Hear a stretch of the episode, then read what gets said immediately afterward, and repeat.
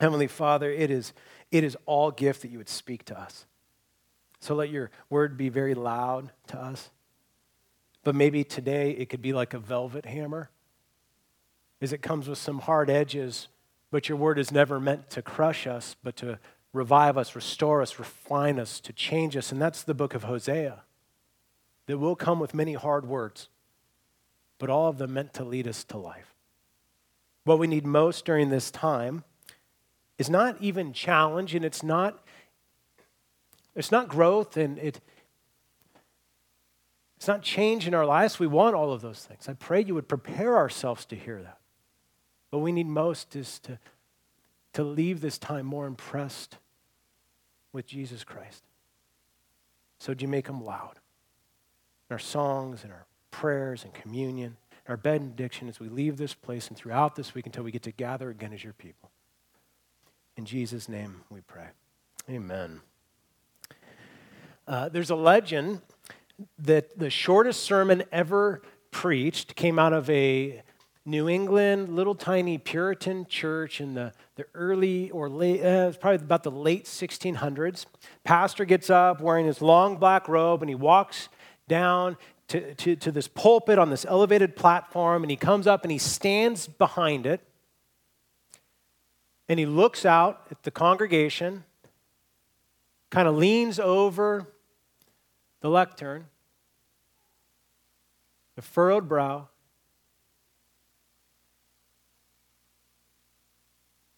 And he just says this repent.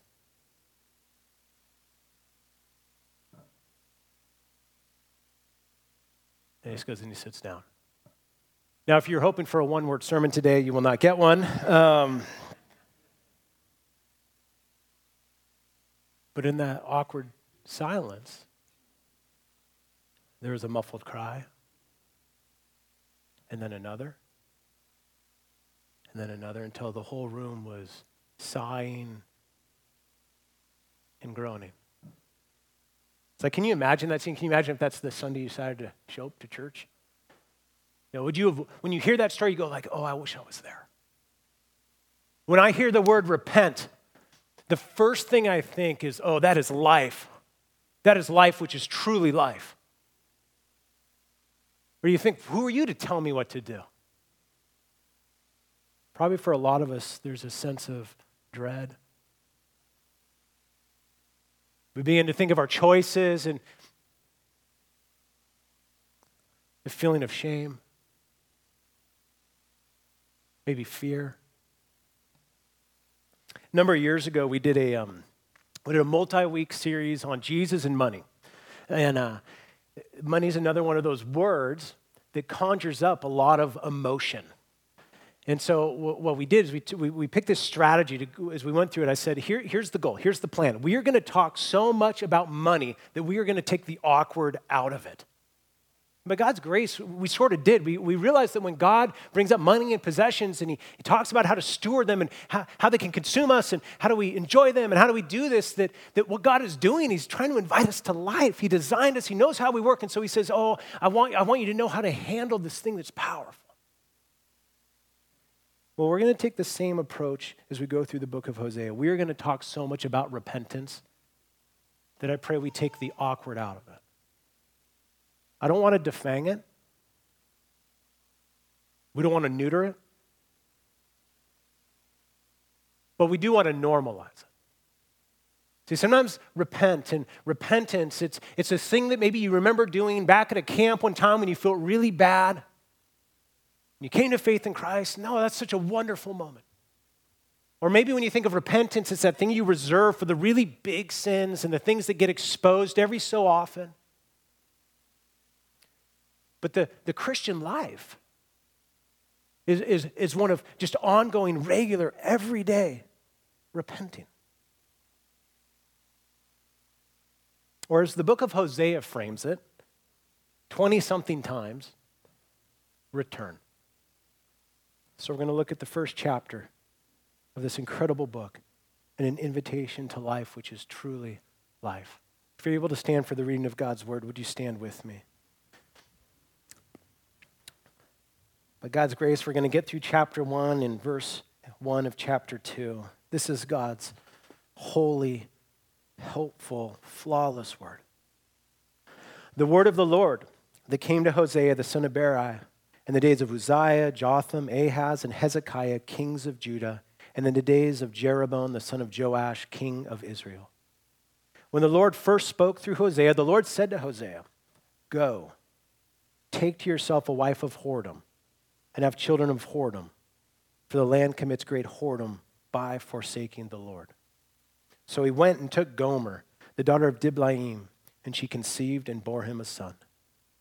And the Lord said to him, Call his name Jezreel, for in just a little while I will punish the house of Jehu for the blood of Jezreel, and I will put an end to the kingdom of the house of Israel. And on that day I will break the bow of Israel in the valley of Jezreel. She conceived again and bore a daughter. And the Lord said to him, Call her name No Mercy. For I will no more have mercy on the house of Israel to forgive them at all. But I will have mercy on the house of Judah, and I will save them by the Lord their God. I will not save them by bow or by sword or by war or by horses or by horsemen. When she had weaned no mercy, she conceived and bore a son. And the Lord said, Call his name not my people, for you are not my people, and I am not your God. Yet, the number of the children of Israel should be like the sand of the sea, which cannot be measured or numbered. And in the place where it was said to them, You are not my people, it shall be said to them, Children of the living God. And the children of Judah and the children of Israel shall be gathered together, and they shall appoint for themselves one head, and they shall go up from the land, for great shall be the day of Jezreel. Say to your brothers, You are my people. And to your sisters, You have received mercy. Feel free to grab a seat. There is a tremendous number of things to unpack in this chapter. There's a lot of Bible background that's loaded into it. There's a lot of play on words that are that are happening. Um, in some ways, this will feel like a, a, Bible study primer, so we can try to get our heads around what's happening. One of the things that's helpful to see is the setting of the book.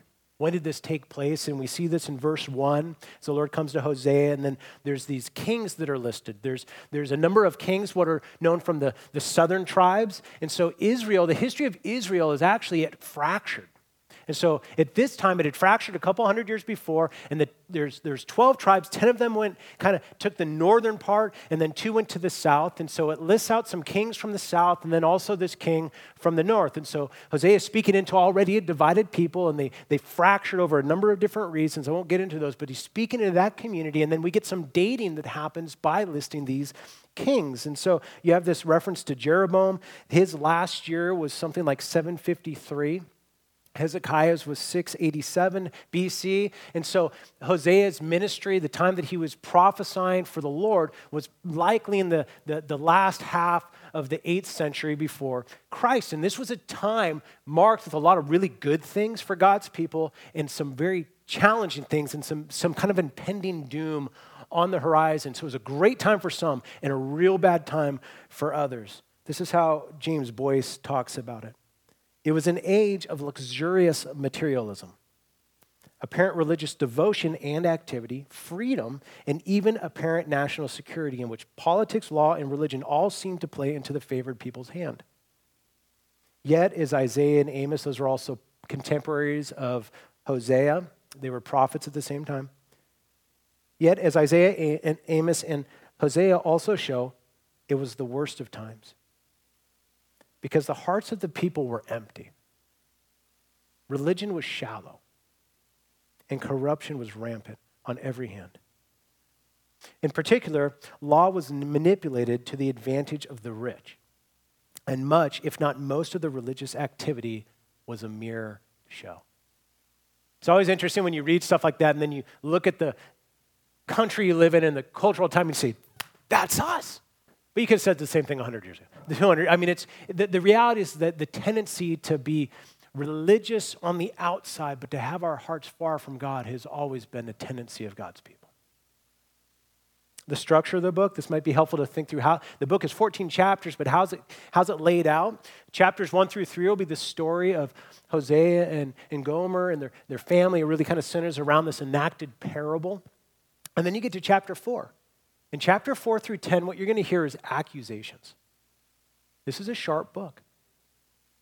And in these accusations, most of them revolve around this idea of you are unfaithful to me. Over and over again, God is going to say, You are unfaithful.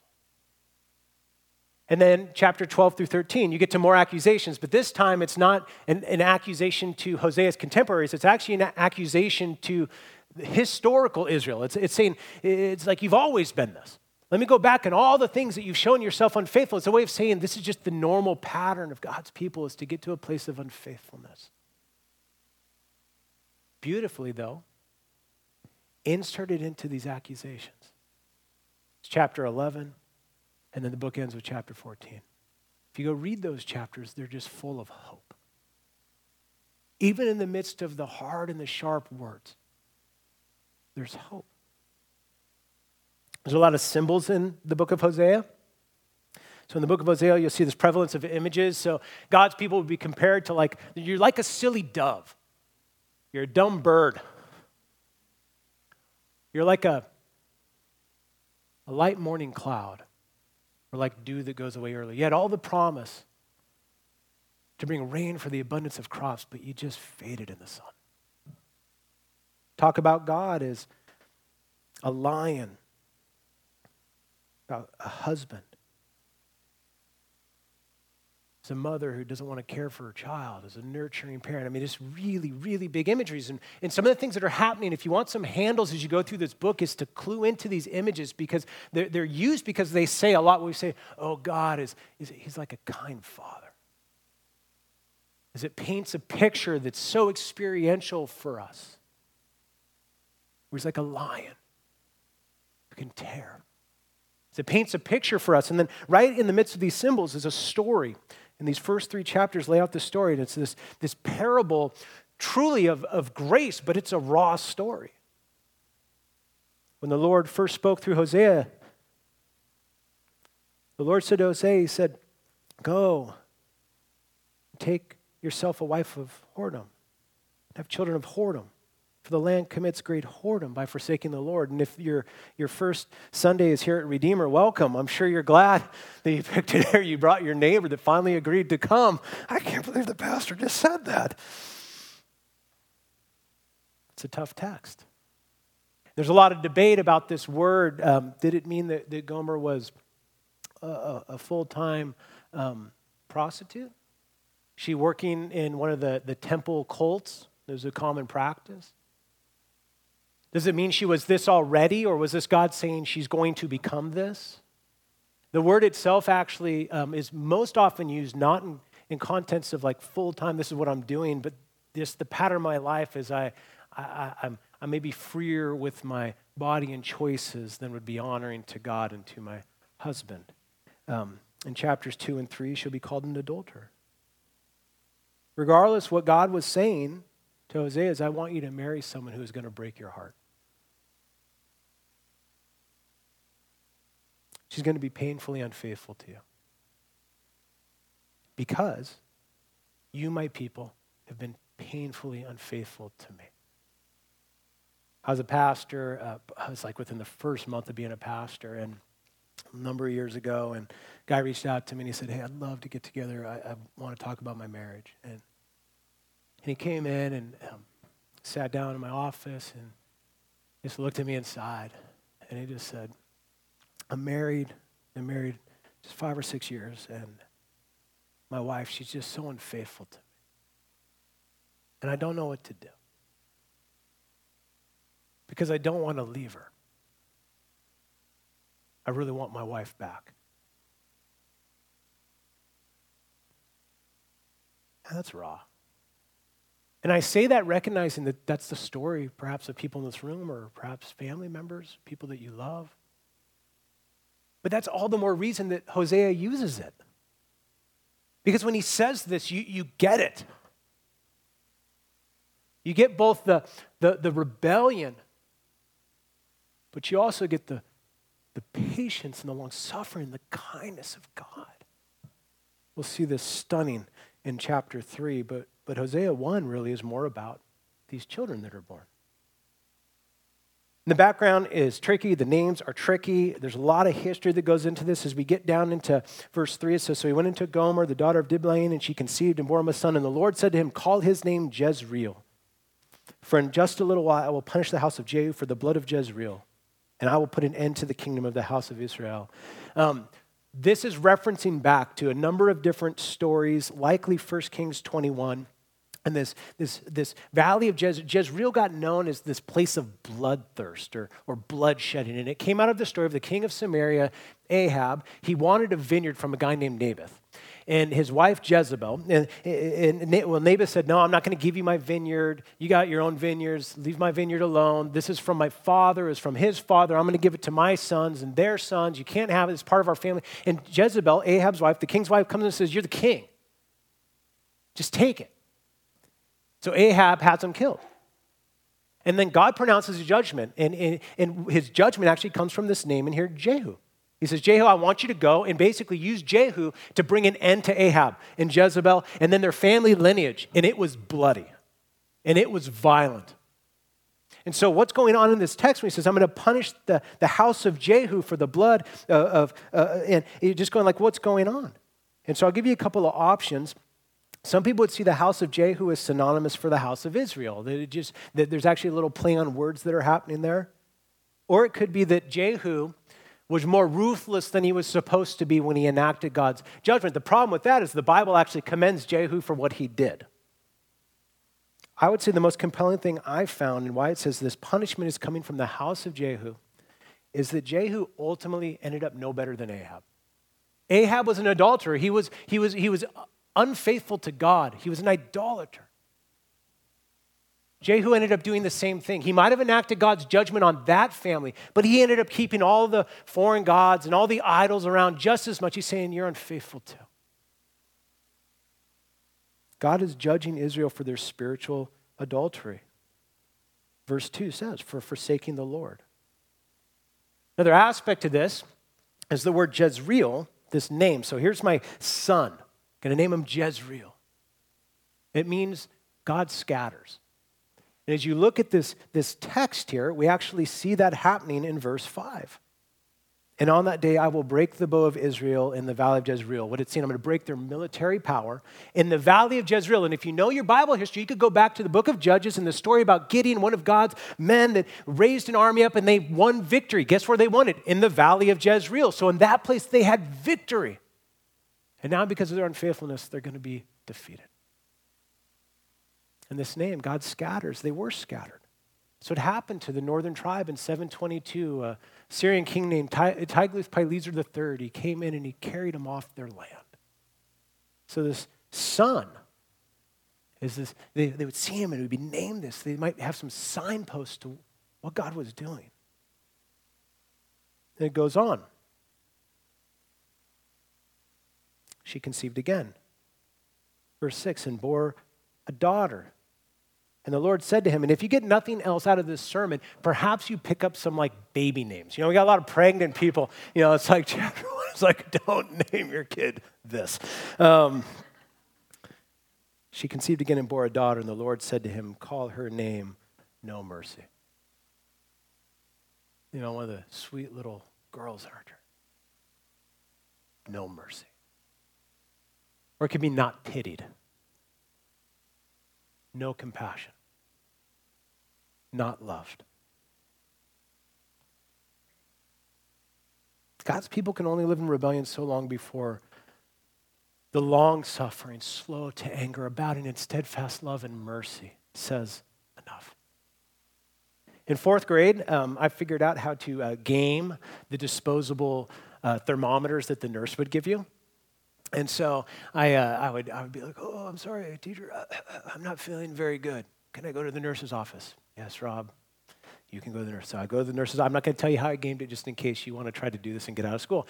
So I, uh, I would go there and I would take, you know, they give me the thermometer and they go in the other room for a couple minutes. Back then it was an instant. And so, you know, they go in the other room. By the time they came back and I'd hand it to them sheepishly, be like, oh, it looks like you have a little bit of a fever. I said, yes, yes, I do. And so they would call my, my grandma who would come get me, take me home and feed me ice cream. And so I obviously learned to skip school every day. So every day I would go to school. This happened for about a week and a half in a row where every, I just, I don't know, I thought it was better, but I just don't feel good.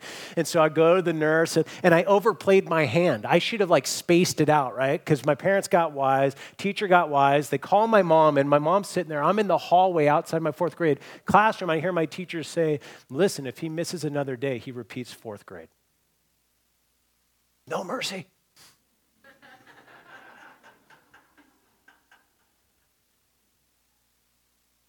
Sometimes the mercy we need is actually judgment.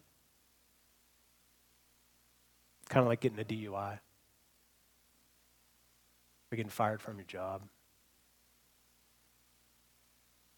or a friend straight up calling you out.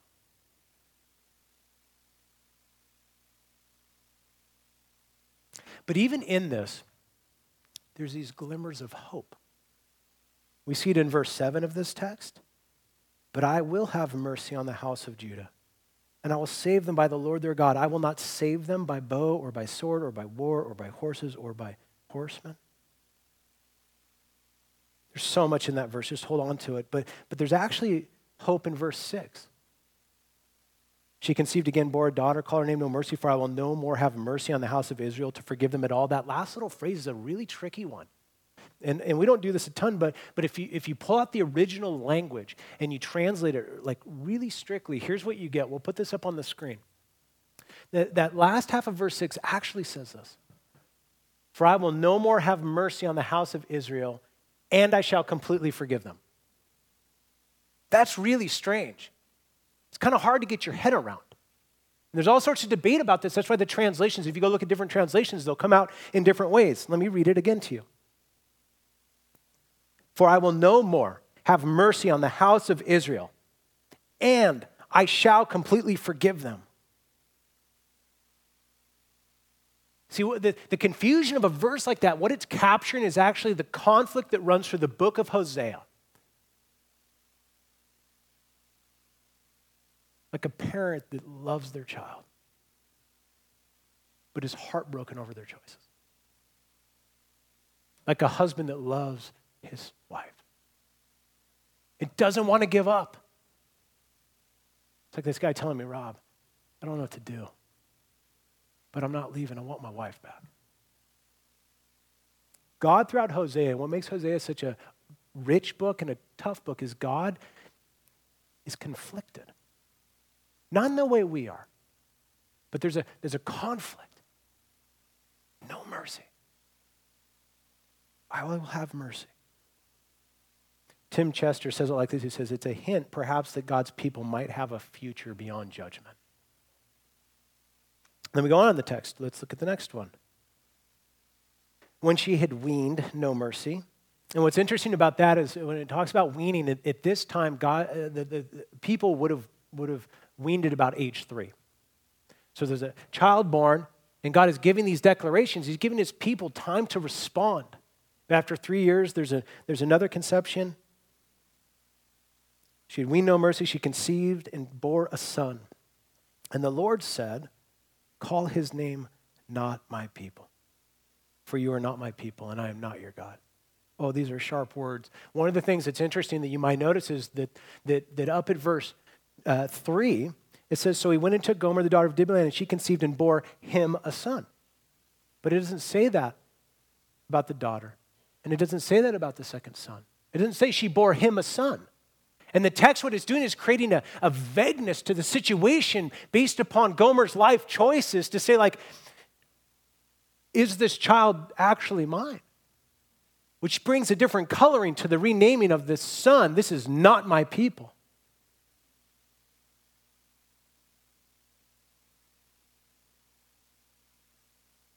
The, the, the word, technically, you could say it's like, I am not yours. Or, I am not, I am for you. When you hear that phrase, that I am phrase, that goes way back to the second book of the Bible, is, is, is, is God was calling Moses to deliver his people out of captivity in Egypt. And, and Moses says, Who am I supposed to say sent me? The Pharaoh's not going to listen to me. And he says, You tell him the I am sent you. It was God's self revelation. I'm the uncreated God. And in this text, it said, I'm not yours, and you are not mine. You got to remember the context. I mean, this would about about the worst thing you could possibly hear. Some of you maybe have experienced this pain of a parent. I, I don't ever come back. I disown you. This is raw. This is raw. But remember the context century and century and century of God trying to call his people back over and over and over again. And if we trace this out throughout Hosea, I really think what's being said is not so much that I'm rejecting you, it's that you've already rejected me, and I'm just naming it. J.I. Packer, um, just incredible, probably one of the most influential people in my life from a, from a theology standpoint, just an incredible, incredible man of God. He passed away a few years ago. He spent most of his life um, in Canada, and he was part of the Canadian Anglican Church for, for decades, for decades. And that denomination began to make compromises with the Word of God, and, and he still stayed and still fought and still tried to, to, to work for reform within it. And they kept, they kept making decisions, and he finally got to a place where he said they, they, they have falsified the gospel. And so he ends up withdrawing his, his membership from this denomination. He has to find a new denomination. He was being interviewed and he was asked, he said, You know, Dr. Packer, you say so long. Why did you finally decide to leave? And his response back to them was this I didn't leave them, they left me. When God has Hosea name this child not my people, he's saying, I, didn't, I haven't quit you, but you've quit me.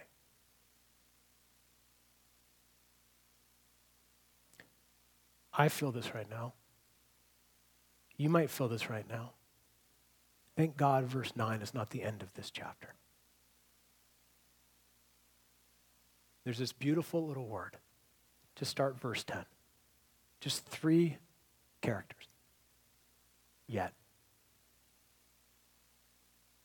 In the midst of our unfaithfulness, our rebellion, our obstinance, sometimes our hardness, God interrupts it with this. Yet. Judgment's not the end of the story. Derek Kidner, in his book, The Message of Hosea, says it like this He says, The three persons are a crescendo first of judgment, but in the end, a crescendo of grace. Grace has a way of interrupting oracles of doom. Thank God for the word yet.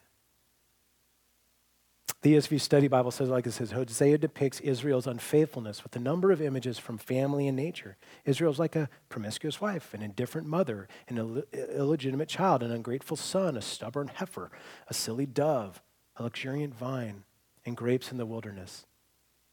Yet, Israel's unfaithfulness and obstinacy are not enough to exhaust God's redeeming love that outstrips the human capacity to comprehend. You cannot outsin God's grace yet. Sing about this. Hosea 1 is sort of like the Ephesians 2 of the Old Testament. If you know the chapter of, of Ephesians 2, it begins that, you, that we were born in this condition of being rebels to God. We're enslaved by Satan. We live in darkness, doing all of our own things, wandering away. But then you get to verse 4, it says, But God, being rich in mercy, Oh, he's given us a salvation that we didn't earn. He's given us a grace that we can't afford. He's granted us faith that we didn't have, that we might believe and be saved and forgiven. And then he has all these beautiful promises of Lord, and oh, you are secure with him. You are set up in the heavenly places. Yet, Hosea 1 has a lot of bad news. Yet, it gives way to something glorious. We'll see more of this in Hosea 3. But the one that's appointed here in verse 11, it's Jesus. It's pointing forward to this one that's appointed that could bring this in. And let, let, me, let me bring back in verse 6 in this kind of wooden translation and see how it points to Christ. Listen, listen to this again. For I will no more have mercy on the house of Israel, and I shall completely forgive them. I will have no mercy on the house, and I will completely forgive them. It's talking about Jesus. The, the place this ultimately gets lived out. Uh, Tim Chester says like this, he says, a moment will come when God will both execute judgment without mercy and offer mercy without judgment. That moment is the cross. At the cross, Jesus experiences the full wrath of God. As a result, his people are forgiven.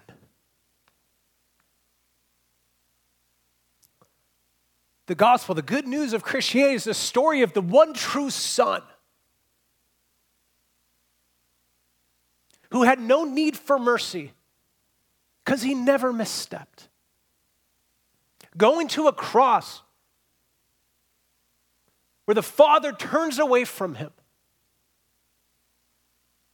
where all of the judgment, all of the just displeasure, all of our rebellion, all of our sin was put upon Christ for all who trust in him. That the Father might not look at his one true Son, that he might look at us, his not sons and daughters, and finally say, You're mine. That Christ would get the judgment and we would get the mercy. true sons and daughters of mercy.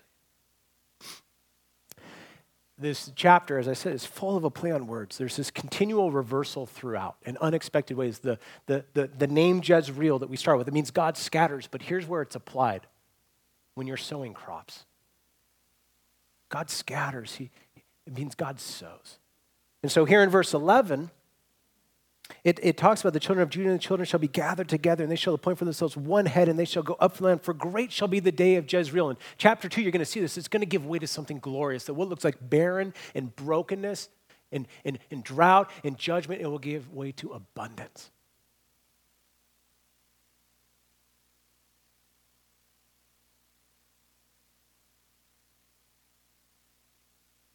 God's people did, in fact, get scattered. They were taken into exile, the northern kingdom in 722, the southern kingdom in like 586, but God then brought them back. And God did more than just bring them back. He, he, he brought them in as one. See, that was the point. The kingdom was divided. He's trying to unify them. And actually, if you're here and you don't have, uh, and you don't come from, from a Jewish lineage, you're actually included in these verses. Paul uses them in Romans 9 where he says, I'm going to call people that are not my people. I'm going to call them sons of the living God. That he gathered you back in. And how many? Yet the number of the children of Israel shall be like the sand of the sea. What looks barren and broken and hopeless will give way to something so stunning. So, in light of this, then God tells Hosea, I want you to preach now to the people and tell them this You are my people. And to your sisters, say this You have received mercy. Remember the context when Hosea was called to preach that. God's people, many of them were half hearted. Their, their, their worship was just a, a, their religion was just a veneer. It's a lot of corruption, a lot of apathy. And God looks at them and says, Mine. He says, Loved. One of the great things about having your sin exposed is that it amplifies and displays and highlights the greater grace of God. Whatever you're sitting here wearing right now, this is God's final word through Hosea in this context. Mine. Loved. Ernest Hemingway has a short story called The Capital of the World. And it revolves around a story of a, a father with a teenage son named Paco. And they live outside of Madrid. The son gets in a fight with the father, says, I don't want you anymore. I'm done. I'm out of here. I'm moving out. I'm moving to Madrid. So the son leaves and, and, and, and the father, so Paco leaves and, and the father, he, he goes to Madrid. And he goes to look for him. Day after day, he's looking for him. He's looking for him. He can't find him. So the father goes down to the, to the newspaper and he says, I want you to, I want to put an ad in the newspaper and I want it to say this. Dear Paco, meet me in front of the Madrid newspaper office tomorrow at noon. all is forgiven. I love you. And Hemingway knows exactly what every human heart needs because this is, this is what happens. The father shows up, he gets to the front of the Madrid newspaper, and he looks out and he sees 800 young men named Paco standing there.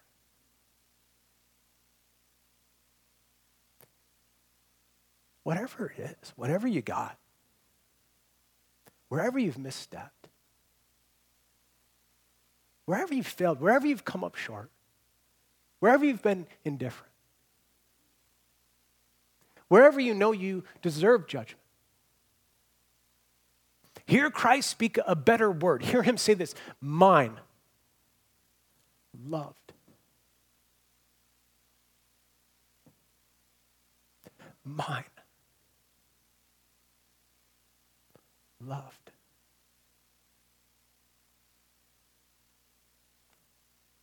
Hosea is given to us so that that truth might become real to us.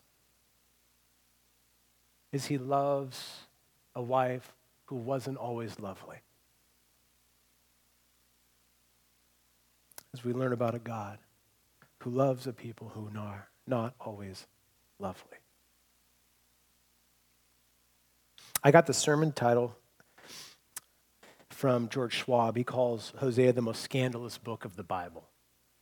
And it's not because of the escapades of Gomer, it's because the unbelievable lengths that God will go to bring his people back, to have judgment interrupted, to have sin forgiven, to give second and third and thousands chances to return, to tell the not loved and not pitied girl, you are deeply loved and tell the cast out Son. You are forever mine. And all because of Christ. Let's pray. Oh, Father, what a what a stunning chapter that is raw and real, but what a great salvation, which is raw and real.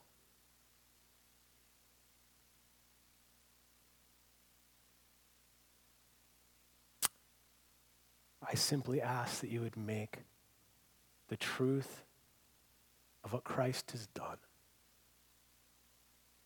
more palpably dazzling to us today. That you would rekindle the affections of the half hearted in the room. That you would transform the hearts of the hard hearted that have never come to faith, that they have heard of a love that they will find nowhere else. that you would buoy up those that are passionately living for you, that there would not be the fear of ever fading because you never give up. We just hear the words mine and mercy, mine and pitied, mine and loved. That it would resound over and over and over. It would be louder than even the loudest sins. In Jesus' name, amen.